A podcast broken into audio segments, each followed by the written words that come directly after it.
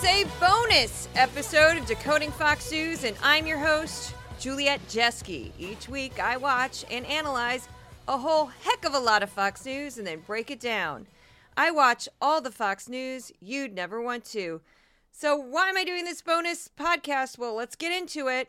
Friday night, freak out. Fox News melts down over Trump's legal fiascos. And I have a feeling call me crazy, but we're going to be doing a lot of these. We, we, we, as in me and the cats, are going to be doing a lot of these in the upcoming months, weeks, days, who knows. So I wanted to do a separate podcast for this because there's so much here. So on Friday, the news hit that Donald J. Trump might have to pay a $355 million judgment in his civil fraud trial in New York State.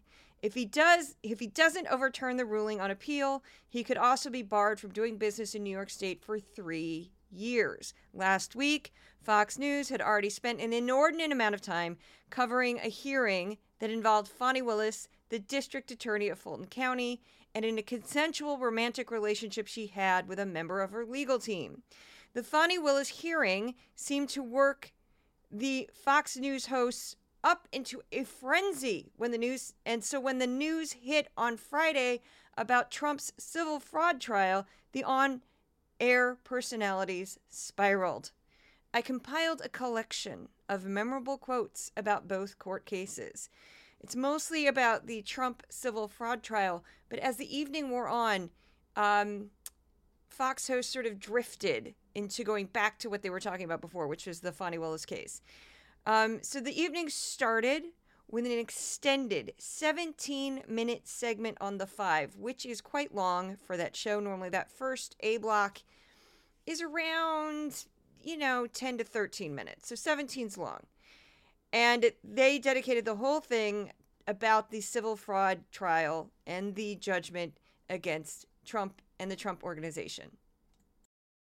So I just want to give a shout out to right now to my sponsor before I get into this because this is sort of like a story and I don't want to interrupt it. So Decoding Fox News is sponsored by listeners to this podcast and readers of my Substack channel at Decoding Fox News. You can also become a paid supporter at my Patreon channel, which is also Decoding Fox News. All paid subscribers and paid supporters get bonus content Right now, it's going to be the written version of this podcast, which includes hyperlinks and charts and looks really nifty. I'm going to leave some of it open for everybody if you want to take a look at it first to, you know, question if you want to be a paid subscriber. Paid subscribers are only $5 a month. Um, and what am I saying? Oh, if you can't afford to be a paid subscriber, please feel free to share the podcast, share the newsletter. That also helps grow the audience, which ultimately will help grow the paid subscribers. So thank you so much, and we'll get into it right now. And this first clip, and I'm not sure why, but every time something really dramatic happens for Fox News and Jesse Watters is on the five, he tends to dominate. He just won't shut up and he'll go on and on and on. So there's a lot of Jesse Watters in this clip. This is not the Trump organization. You say people don't want to be involved in the Trump organization? They have like dozens of Fortune 500 companies who are tenants in his buildings. People love working for the Trump organization, the doormen, the guys that work in the elevator. There's no people that are complaining about getting swindled who Trump's are working for the Trump organization. has organization. been ripped off all of the buildings along the West Side Highway. Okay. So Jesse Watters just making up reality there because, of course, Donald J. Trump has a long history of shortchanging or stiffing contractors. An investigation by USA Today found hundreds of contractors from carpenters, dishwashers, and painters who weren't paid for their work on various Trump properties. And he's also been known to not pay his attorneys. And Mother Jones did a whole expose on the amount of times attorneys have sued him for not paying. So that's pretty bad if you're not paying your attorneys. If you're someone like Trump who's constantly suing people and then you don't pay your attorneys, you're going to end up with Alina Habba, who is now my new favorite person on the planet because she's so unintentionally hilarious. But so that's how this started. It's going to get more contentious. The things Jessica says was, well, we've seen all these people who are ripped off by Donald Trump. There is a right to due process. That's not due process. And I, I will bet my house this is reversed on appeal. Let me tell you something. This woman, Letitia, she campaigned on fighting people instead of crime. You can't go outside without worrying about getting pickpocketed. This city's a mess. And she's fighting a case like this. Now, since Judge Jeanine just bet her home, I would love to throw my hat in the ring and say, okay, I will put my 450 square foot co op apartment, very hippy dippy, that's a New York thing, co ops, but I will put my little apartment in the ring. And if, if, if he does win, I'm kidding, of course, but if he does uh, not get, he does not win in, on an appeal, then I think we should find a good pet rescue organization. There's plenty in New York. And Judge Jeanine Pirro's home will become an animal rescue. I think it's fair. I think it's good because, you know, she bet her home. And then my, nobody wants my home except for, you know, a student. It's like a very dorm room. When you, um, Thor is making a lot of noise right now. My, when you live in 450 square feet, you're just reminded of like, this is, I'm still kind of living like I did when I was 22. Everything is kind of stacked on top of each other. And like if you move one thing, you got to move 10 things because it's like living on a ship. Anyway, I digress. I love my apartment. I'm very, very thankful for it. So, anyway, Jesse Watters and pretty much everybody on Fox News and a lot of people in the media in general are getting this wrong. Letitia James, Attorney General for the state of New York. So, she's mostly looking at state level crimes it's a lot of white collar crime uh, that gets covered by that office. Um, there's various things, but she's looking at kind of bigger, broader things. She's not concerned with street crime in New York City. That would be Alvin Bragg's job because he's the district attorney for Manhattan.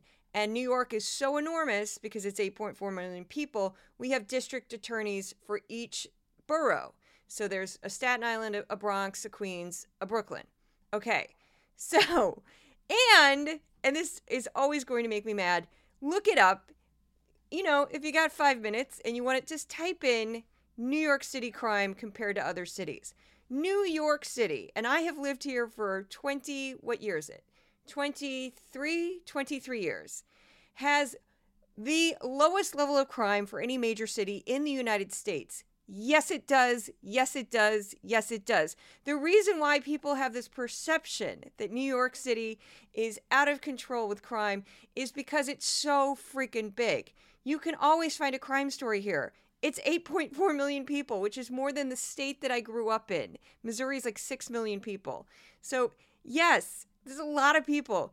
And you can always find a crime story and you can always find, you know, alarming sounding numbers because, again, it's an enormous city. But if you look at it on a per capita basis, New York is below pretty much every major city in Florida, most cities in Texas. It just goes on and on and on. We have a very, very low crime rate. And it's partly because we have incredibly strict uh, rules on guns, but that's a whole other conversation, but that is part of it. And we have also, you can debate this all you want, we have an enormous, huge, it's, it's larger than some countries' armies police force. So, yes, very low crime here. Please stop trashing my city. But here he goes. And now he tries to act like he's some sort of expert on real estate. And he is not. With no, if you want to sell your apartment or if you want to get a loan against your property, you go to the bank, you say, This is what the apartment's worth. The bank says, I think it's this worth. And then you guys come to an agreement and you get a loan or you sell it to somebody. But he does better in the primary. But if you look at, and we talked about this in Iowa and New Hampshire, when you talk to voters about what's going to happen in a general election and if he is convicted of something, 32% in Iowa said they won't vote for him. Over 50% in New Hampshire said they won't vote for him. People don't want to vote for a felon. Excellent point there by Jessica Tarloff.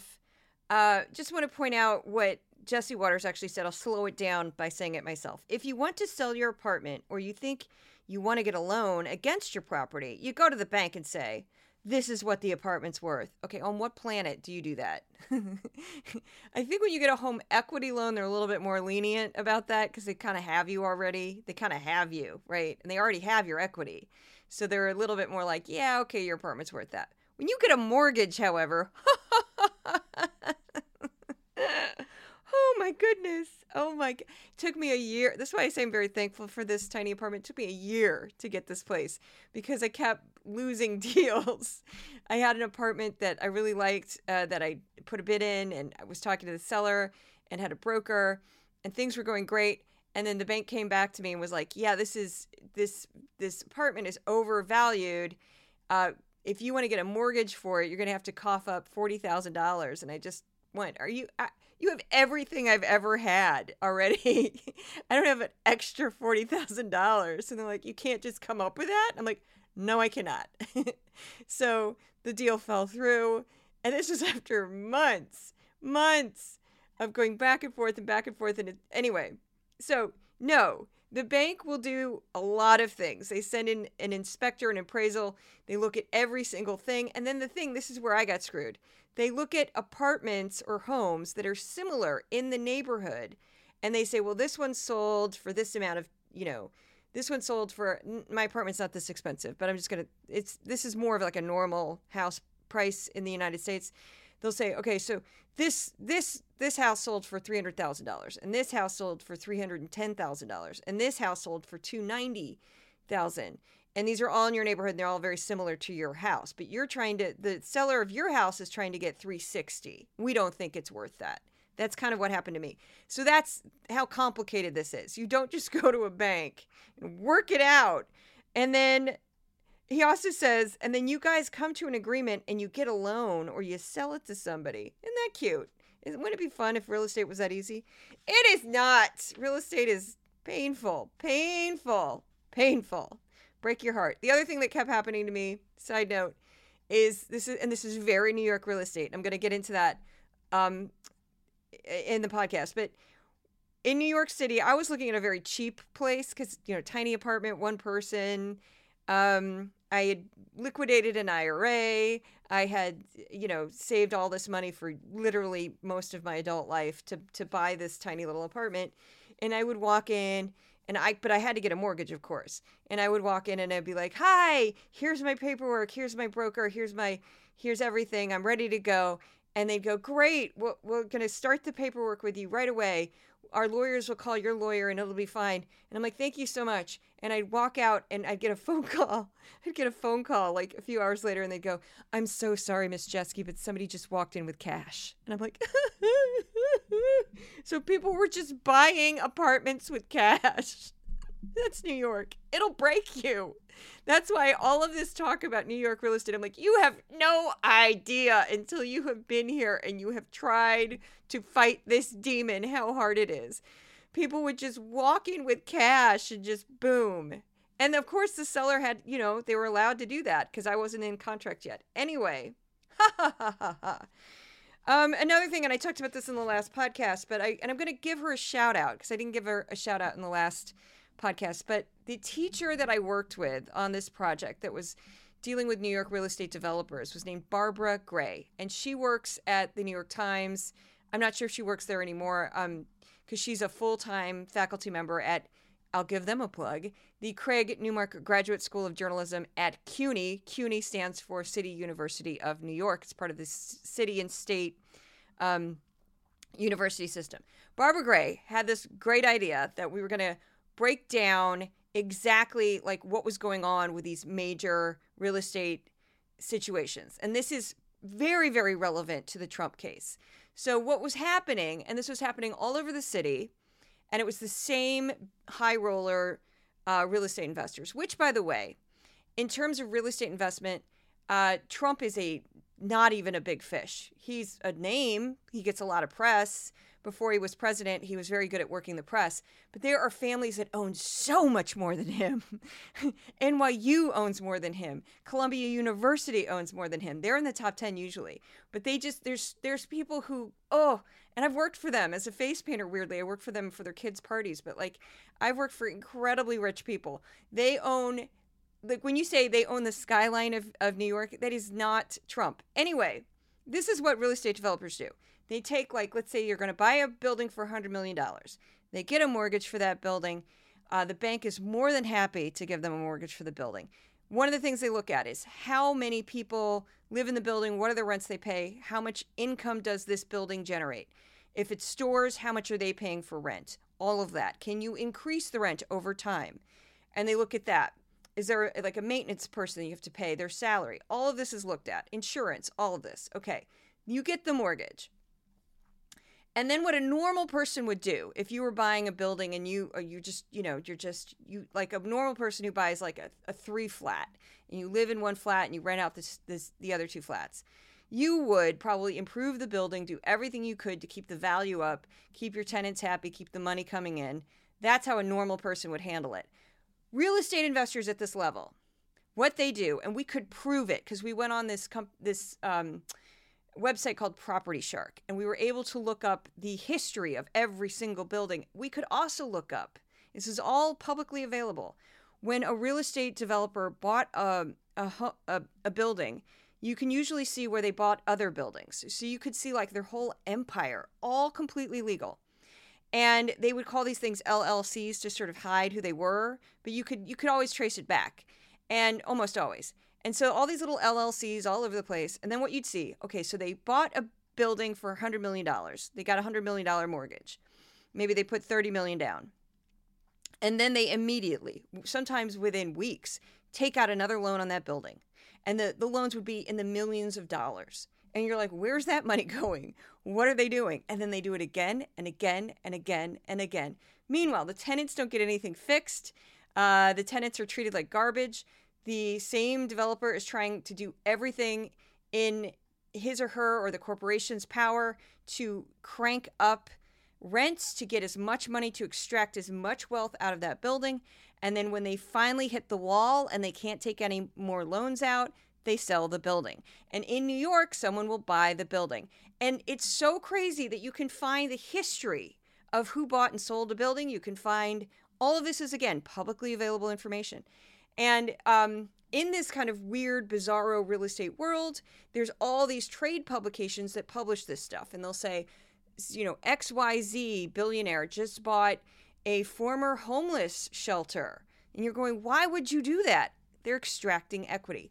It is out of control. I don't know if it's still happening now with interest rates what they are, but when they were around, you know, rock bottom, this was a huge problem in New York City. So when he says he's changing the value of his buildings and he's swindling these banks, what he was doing, and I have no doubt that the people at the Trump organization were doing this. They just you what you do is you have one building, you take out a loan, you use that money to buy another building, or you use that money to put money into another building.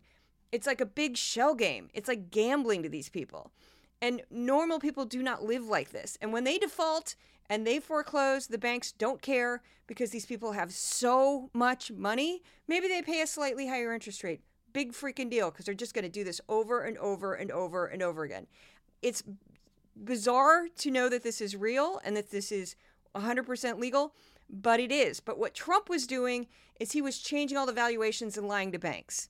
And that's where he got into trouble. So, anyway, not to go on a little bit of a lecture there, but I think it's very, very important to get this um, context out because it's not really getting out in the press because most of the press doesn't understand New York City real estate or especially like high level New York City real estate. They just don't know because how would they know? It's nuts.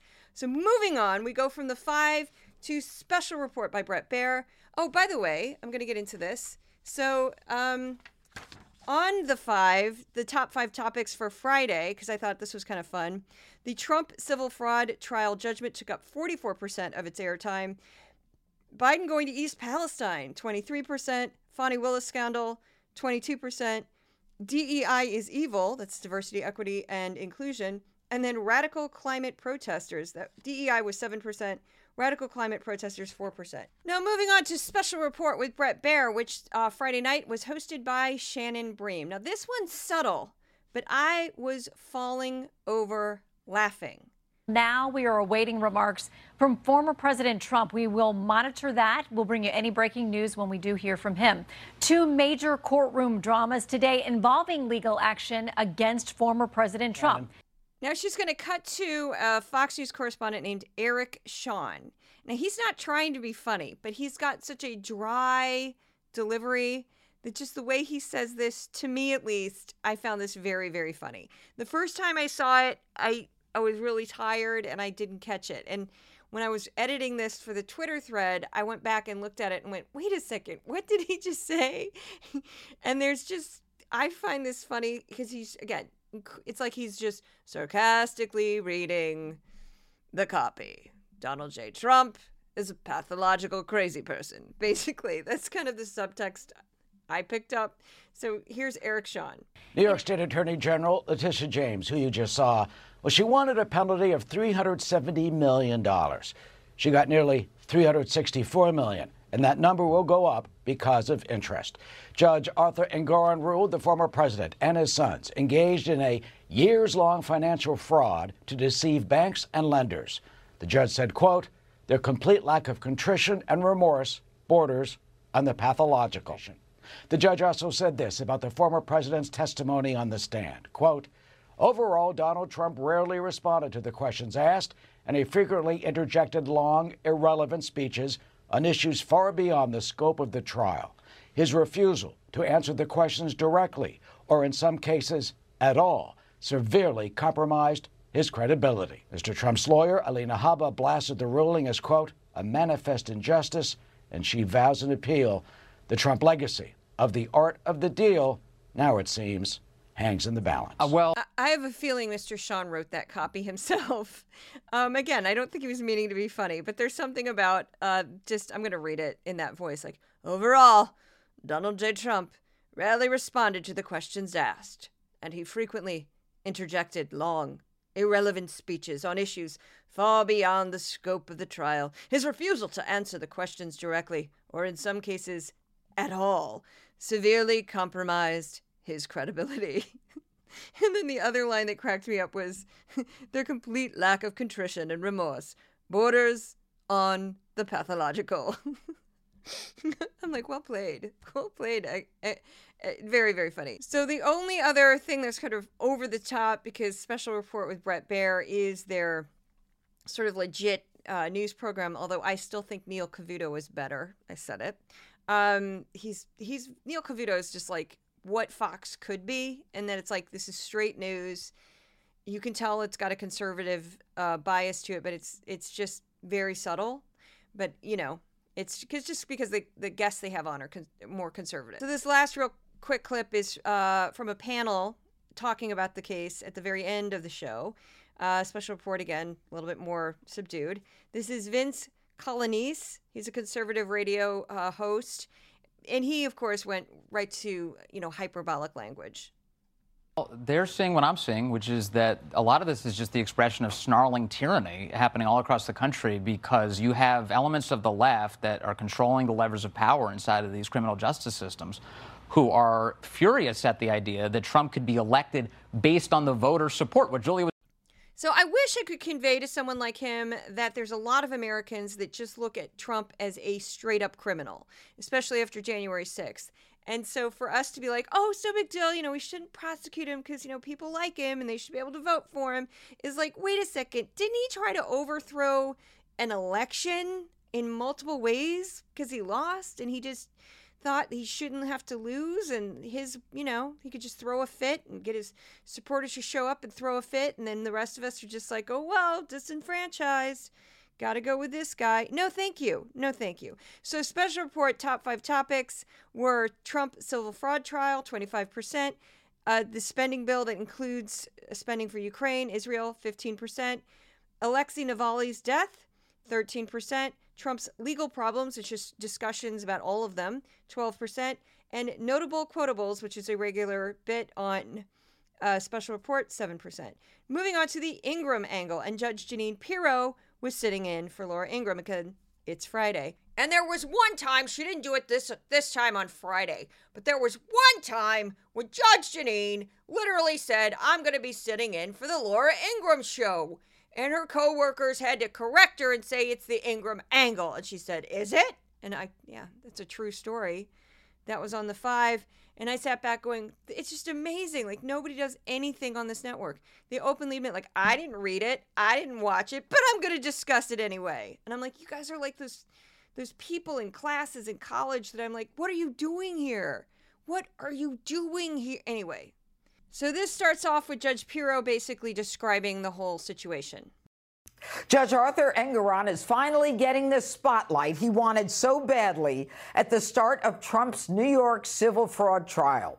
Late today, he ordered the former president and his companies to pay $355 million, claiming they are liable for, quote, persistent and repeated fraud. Each of the boys are ordered to pay $4 million in fines.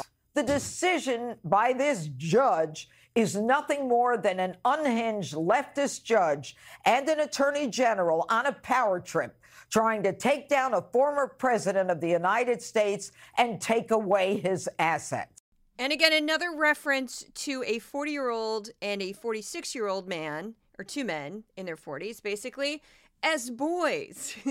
They're both executive vice presidents of the Trump organization. So they're not just simply or related to Donald J. Trump. So we got hit with a fine. And how the hell is a 46 year old boy? Okay, now we're going to move on to one of my favorites. Oh, God, every time he's on, every time this man is on Fox News, I'm like, yes. Because it's so clear he's, he's, you know, Jesse Watters, Eric Trump. Jesse Watters, Eric Trump. Who's dumber? I don't know. I don't know. now, I Jesse Watters. Jesse Watters is dumber. But um, yeah, this is this this will be entertaining. Eric Trump. Listen, Jeanine. Honestly, my thoughts are the best thing I ever did was get out of New York. New York is a is a hopeless place at this point. Yeah. It's so, this judge, the animosity, the way he looked at my father in the courthouse was was horrible. I've never seen such hatred in anybody's eyes before. That we didn't uh, have a chance, Jeanine. We just didn't have a chance in New York because it's a rigged system and to a city. My father built the skyline of New York City.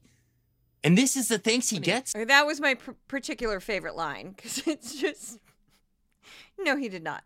New York City was founded in 1624. The city's most iconic buildings the Empire State Building, the Chrysler Building, Rockefeller Plaza, Flatiron Building, Radio City Music Hall, the Woolworth Building, to name a few, all predate Donald J. Trump's real estate career.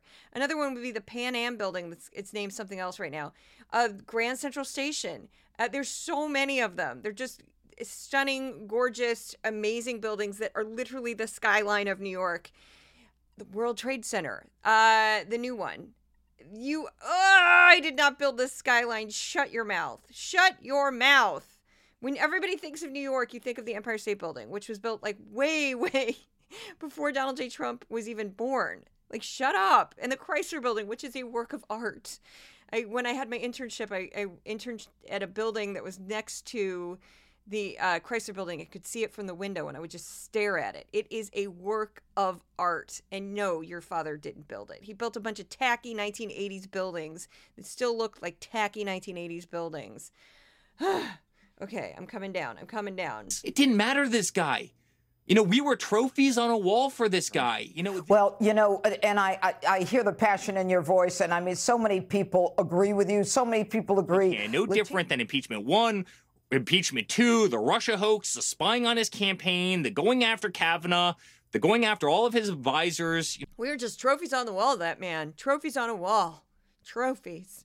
Okay, that also made me laugh in the newsletter, which is going to be for paid subscribers, I did include a hyperlink to the real deal, which includes the 10, top 10 real estate developers in New York City. And Trump is nowhere near it. He's nowhere near it. He, a lot of the buildings that have his name on it were actually, he just licensed his name. He had nothing to do with them. And that's kind of what Jessica uh, Tarloff was talking about. And then a lot of those buildings that were not built by Trump, that just had the name Trump on them, they're tearing the name off because they don't want to be associated with him. Because get this true story people uh, were having problems selling their apartments because people didn't want to buy an apartment in a Trump building, even though he didn't build it, because his name is such mud in this city that people were like, no, I can't, I'm not. So they literally like pulled the name off the building. True story. You can watch clips of it. So, um, Next up is Jonathan Turley, who's uh, a legal expert, a lawyer who's on Fox all the time, also talking about this. You know, they're trying to. Uh, I was hoping this judge uh, would transcend expectations and show that uh, he could hand down a more moderate uh, sanction. Uh, but you know, this is the equivalent to the gross national product of a number of countries. Now, if of course it is, it is that big. But if Trump really is as wealthy as he claims to be, which he claims to be all the time, this really shouldn't be that much money for him to shell out, right? You'd think. You'd think. Now, this last clip is not about the Trump fraud trial because, again, as the evening went on, they started to shift. I don't know if they got bored with this, if they just could, couldn't keep yelling about the same thing. But um, the Fani Willis story started creeping back in. And this is Horace Cooper. He is a black man, and I have to give that context because what he says is so outrageous that you need the context of knowing that he's also black. Um, he's the founder of this group called Project 21. He's a staunch conservative. Now, this is a comment that he made about John Floyd III, Fani Willis's father, who testified and said about you, you know, having a lot of cash on hand. It's a black thing, which I don't think. I have no idea why these people freaked out. Um, but they people on Fox acted like that comment was like this racial slur, basically. And I'm like, how is that a racial slur?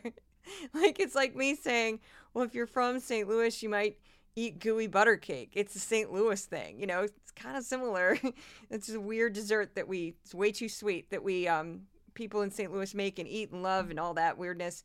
Or you know, I'd say if you're German, if you're from a German American family, you might like, you know, whip out the accordion, dance a polka, which is you know another thing that's a true thing that you will see there one of my grandfathers did that very thing. so, anyway, um, so this is Horace Cooper. Um, it looked to me like we were watching uh, David Duke in blackface. Uh, Saying that you keep a lot of cash on hand is a black thing is David Duke in black. What? Are you okay, Horace Cooper? Like, that is so nutty. Like, it's just, I, I don't get it. Cause, like, people say, like, oh, you know, like, I like to eat this food. It's a, it's a, you know, I make fun of white people all the time because I'm the whitest white person ever. And I think white people, you know, we, we could get knocked down a peg. It's okay. It's okay. You know, like, we, not really discriminated against in the same way that people of color are. So we we should make fun of ourselves. We should. We should not, you know, be silly about it. Be self-deprecating and like like you you you come to like a wedding in my family you're going to see some dorkiness that's difficult to replicate unless you are the shade of alabaster that I am. You know what I'm saying? Like you're going to see stuff that you're like, "Really? Are we eating another jello mold? Are we doing that? Are we going to put f- canned fruit in a jello mold and mix it with Cool Whip and call it something? We're doing that, aren't we? We're using a lot of Velveeta here, aren't we? There's a lot of Velveeta happening in this food. How many boxes and cans did you open to make that casserole? Please explain. Okay, see what I'm saying? I, but saying like, because I, I, would say it's a, a dorky white thing without even pausing. So it's a black thing. Maybe it is a black thing. Who cares? Why are you freaking out? Everybody on Fox, like that's just, they're just, ah, oh, these people are not honest. Okay, so Ingraham Angle Trump civil fraud trial, 47% of the show. So it was almost half. Fani Willis scandal, 18%. It was creeping back. Biden visit to East Palestine, 13%. 10% was a war on Christians in Nicaragua. That was a specific, separate, pre taped segment that Ingraham herself made. And then Travis Kelce was drunk at a celebration.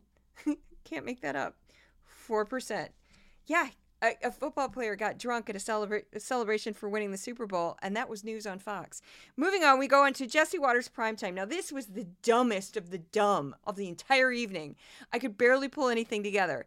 Jesse Watters kind of barely talked about the Trump uh, fraud trial and just spent most of his time mispronouncing Fani Willis's name.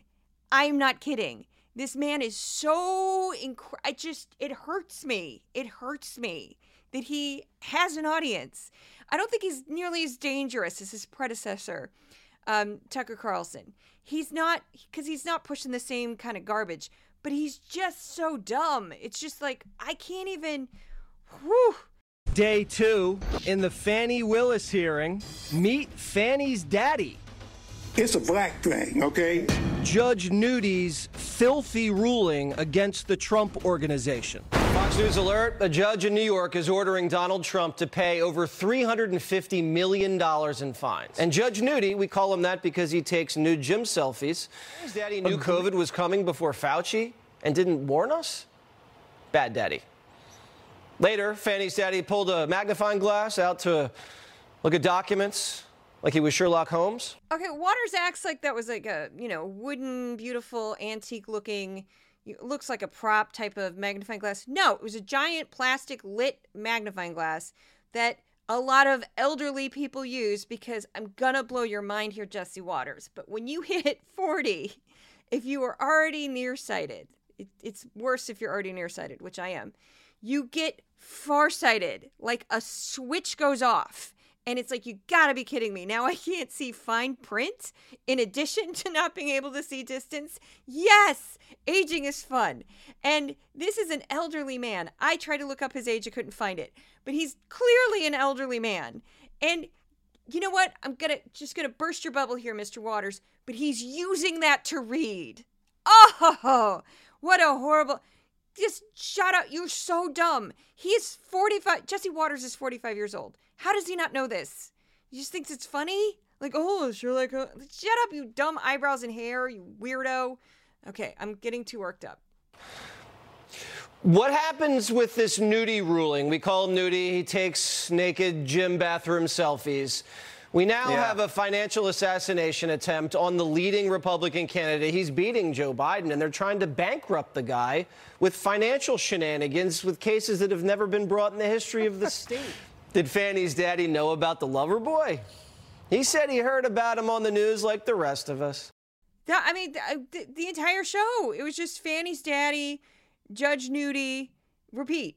Uh, what are you talking about? It's like Jesse Watters is uh, like basically a 13 year old boy who's like, somebody's going to give you a show, and there you go. And his staff, the people who write his scripts, because somebody definitely writes his scripts. Oh, trust me, somebody writes his scripts. I can tell because uh, I can tell when he's riffing and when somebody's written something. You can, you, it's like night and day, and it's like he's just like. I think that one, that particular script, was heavily written by Mr. Watters himself because it was just a series of Fanny's daddy, Fanny's daddy.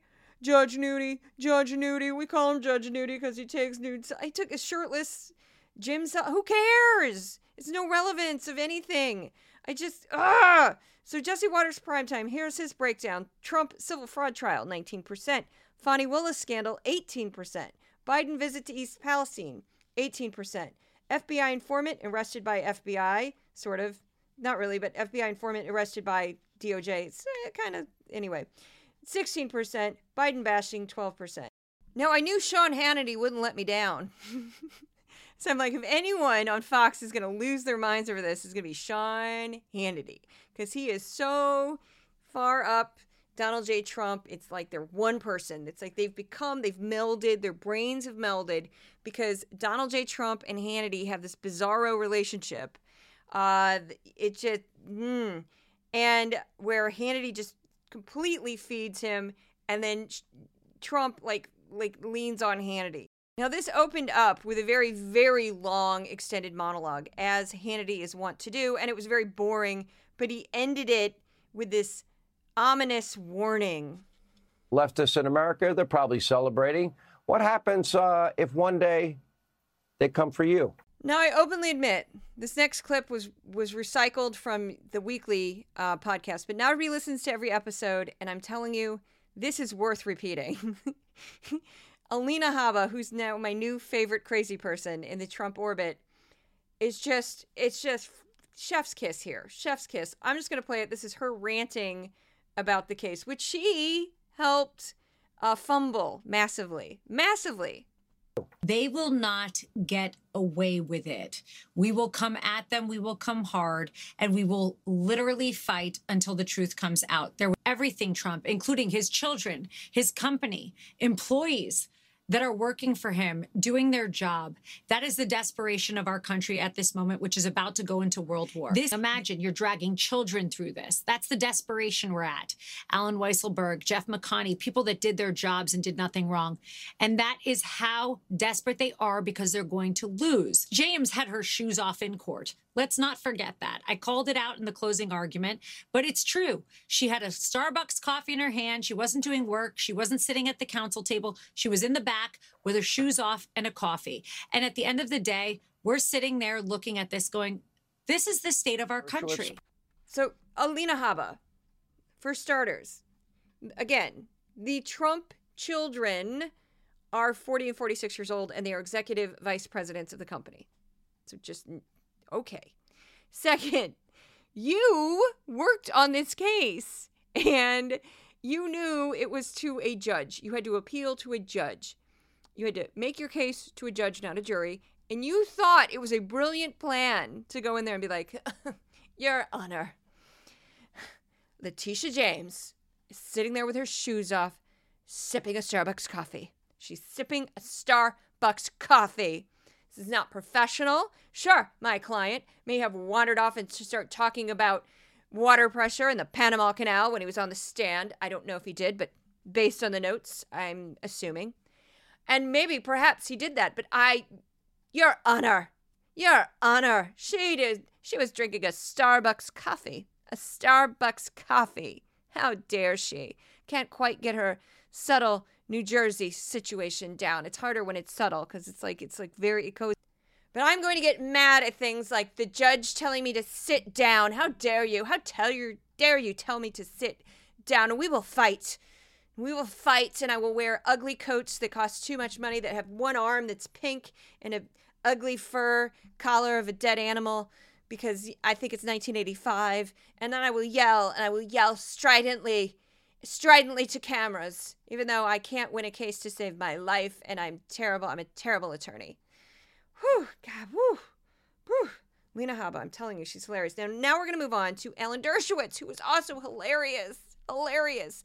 Because you can't see it. This is an audio clip, of course. But when he's asked to pick up his book, to talk about his book, he picks up his book he flashes it in the camera and he gives an absolutely maniacal smile. Maniacal, like completely creepy. Like, okay, all that Epstein stuff. Ah, hmm. Maybe don't look like that on camera. Maybe don't give me give me a super creepy, super creepy, like you're gonna murder me smile. But Alan Dershowitz, Alan freaking Dershowitz. Professor Dershowitz, I'll start with you. You wrote a best-selling book, Get Trump. Where did you get the title for that book? I got it from obviously Letitia James' campaign. Uh, she ought to be brought up before the bar. You should not have an elected prosecutor campaigning on the promise to get a particular defendant. Now, if she didn't get him, she would lose the election. This is a variation of Stalin and Beria back in the 1930s when the head of the KGB says to Stalin, Show me the man, I'll find you the crime. And it's so dangerous because it will mean that business people are not going to want to run for office because they know if they run for office, partisans are going to go after them, investigate them, figure out some way of getting them. So, just as a side note, I'm already collecting all of the Stalin references in reference to this case, which I think I already have like three so far, and that'll just keep piling up. Uh, which that's kind of funny because this is was a civil trial and the penalty is money and not doing business in New York. No one's getting locked up. No one's going to prison. No one's getting tortured. No one's dying. I mean, like Stalin. You're comparing Stalin to a civil trial. Just again, shut your mouth, Alan Dershowitz. I'm surprised. I will give it to him. I'm surprised he didn't find a way to weave in Martha's Vineyard because he has a tendency to do that because he uh, loves to complain about the fact that people don't like to talk to him at Martha's Vineyard anymore because he's supported Trump or backed Trump. Now, the top five topics on Hannity were 61%, which I knew would be the case. Thank you, Sean Hannity, for being predictable. The Trump civil fraud trial. 21% was Hunter Biden, because he found a way. 12% Biden's visit to East Palestine.